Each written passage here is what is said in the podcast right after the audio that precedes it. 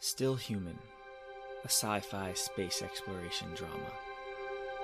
Journey to planet G one fifty-nine C.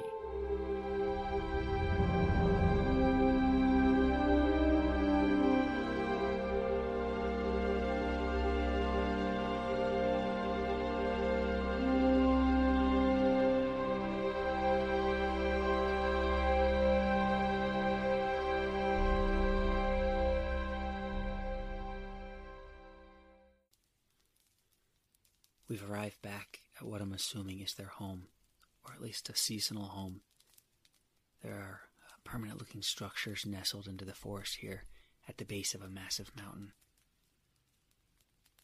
What's especially interesting is that there's a second level built in the high canopy with no visible way to get up there other than this single uh, makeshift staircase that climbs the, the fifty or so feet. It's dusk, and the cl- clouds I'm with have been greeted by an assembly of what seems to be hundreds of cloud beings. I felt a surge of attention as they absorbed my presence, but felt an equal rush of calm an instant later, and uh, as their attention turned to the leader, and, and they haven't seemed to consider me at all since then. Uh, he's standing next to a fire that they've all gathered around. I've backed far away so that I can document this. I can't hear what they're saying, but I'm not sure they even speak. I, I can feel something, though. I feel union, I feel bonding, but something else. It's imprecise, or my sense of it is, but I feel... I feel almost like I can see what they're communicating now. It's still hazy, and I'm not sure it isn't just random images and thoughts popping in my head as I try to discern, but the kaleidoscope of what I'm feeling and seeing tells me that he's informing them of some danger, a meeting or a gathering, something that was disappointing, and everyone seems to be feeling not quite panic or frustration, but something between the two. All right, I'm going to pause now. Okay, they must have stood like that for twenty minutes. The sense of bonding grew stronger until what felt like the last gasp of disunity thawed, and now they're disassembling. Almost all of my group and most of the crowd of clouds here are teleporting up the branches and into the second level, but some are moving to the makeshift walkway. Uh, the leader and, and the being that was guarding me uh, in the cave before, uh, the being that I think might be his son or, or his brother, are walking up the stairs, though I've seen both of them teleport, so I'm not sure why uh, they are just teleporting. I need to set up my shelter down here, but I also need to finally tell Scott what's going on out here. He left me a message last night saying that he would send a drone to the location of my device so that we could communicate uh, by sending audio back and forth that way. I don't think he trusts shortwave anymore. I'm not exactly sure why. I'm going to walk a little further away for that. Scott, Houston, what have we gotten ourselves into, man? Uh, I'm also with beings, uh, though it sounds like they're an altogether different species. I'm sorry I haven't contacted you before this. We've arrived at what I believe uh, to be their home. Naturally, I have no idea what will happen next. Uh, how they'll handle my presence here, uh, why they've even allowed me to come here, or what is best uh, from me. They've shown no signs of uh, ill intent, um, only friendship and warmth. I'm going to patch in uh, all the audio that I've been recording so far as I've been with them. Might paint more of a picture than, than I could summarize here. Please respond when you get this. I'm available.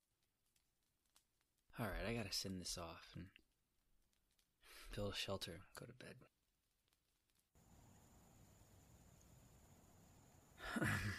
Blasted drone woke me by nearly thumping my head. I don't think I like this method very much, Scott. I guess it's cool, though. It's like carrier pigeons or the owls from Harry Potter. I'm not even sure you get that reference. Alright, I'm going to patch his audio in here. Well, of course there's another one out there. You know, we tried to pick out a landing site that looked safe, and here everything seemed good. And Wallace liked the lake. We used all of our sensors, we sent out the security team to try to prevent this exactly from happening. And now you're right, we're in the middle of who knows what. I might try to see if I can get a read on some of the clouds with the drone. I don't know how we missed them, but hopefully they're not as advanced as you make them out to be. If they are, then I don't think we're going to be able to keep this a secret for much longer. I'm already nervous that word might have slipped out. And waiting now, it's not just a matter of keeping control over the colony, but it's also a security matter. Because we have no idea what their intentions are. At least our solar orbiters are actually working now. Finishing that is actually what let me get this drone out. The chief engineer and her whole team crashed when the power started feeding into the relays. I don't think they're even going to notice this thing. Although if we start turning out guns to deal with these things, they're going to notice that. That's part of the point, isn't it, though? I mean, they're clouds. How do you shoot a cloud? I mean, I guess we can put box fans out in front of the colony, but we just have no idea what we're dealing with. I don't know, we'll figure out something. Anyway, we still have our beings up here to deal with, and I'm moving forward to get a party out. We're going to send a small group, people I can trust. We're going to send a security detail, probably just one person, one of our biologists, and a volunteer. Nux. Now, I know that he at least joined us as the cook, but from everything I've seen from him, he's dependable and unfazable. He's more passionate than anyone else here about meeting aliens. And I really don't think that he would, well, I don't think he would lose his cool, and I don't think he would spread this information inappropriately. I'd like to be able to wait for your reply, but I have no idea what kind of time frame these things have in mind for this meeting. You know, I don't even know what they expect us to say. We come in peace, live long and prosper. I mean, it's the same problem. For all we know, they can't even hear us. Well, they also wouldn't know English, but aside from that, for all we know, our manner of speech, the sound level of our voices would somehow be, could be, incredibly painful for them to hear. So I don't know. I want to get this team out by daybreak tomorrow, but if you have any ideas, I'd appreciate them.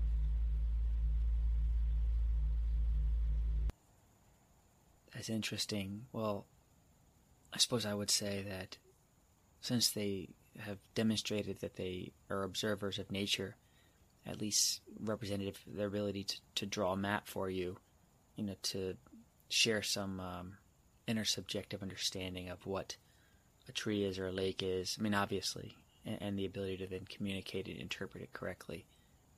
I would imagine that they are observers of all nature and have an understanding of relationships uh, between species. So what if you sent either a two-dimensional uh, light image or, or, or project a hologram of the group of humans and a group of these aliens standing atop uh, soil, above them the branches of the trees interlocking in the canopy, below them uh, the roots of those trees interlocking, with a group of humans and a group of these aliens, distinct and, and separate.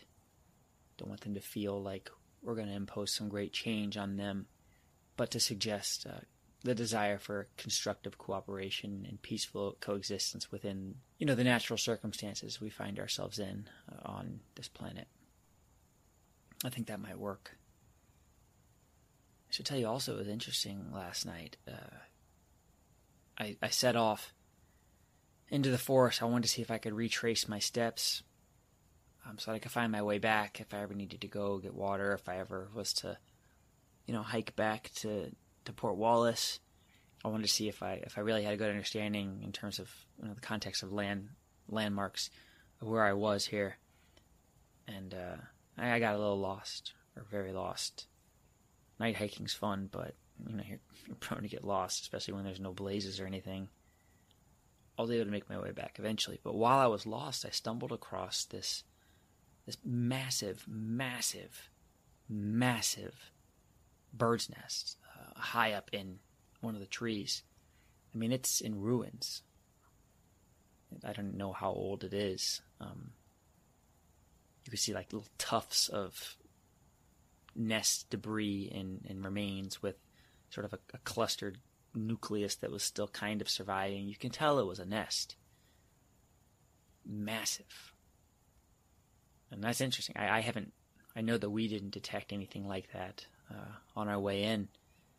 I don't know, maybe maybe there's some species here, you know, colonized the canopy. So an entire species of smaller animals lives in these nests. It's the only one I've seen, but I'll let you know if I see any more.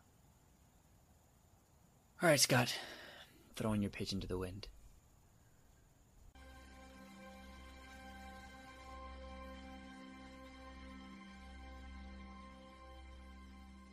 Hello, and thank you for downloading this week's episode of the Still Human podcast. Starting this week, we'd like to invite you to punch your own ticket to planet G one fifty-nine C. Tweet us at Still Human Show with your idea for your very own colonist. Who are you? What do you do? Link an iTunes review with that tweet. Just mention your Twitter name in the review, and you're in. Now, we might make some changes to fit the needs of our story, but winners will be invited to be a part of the show and voice their own character. Thanks again, and we look forward to seeing your submissions. The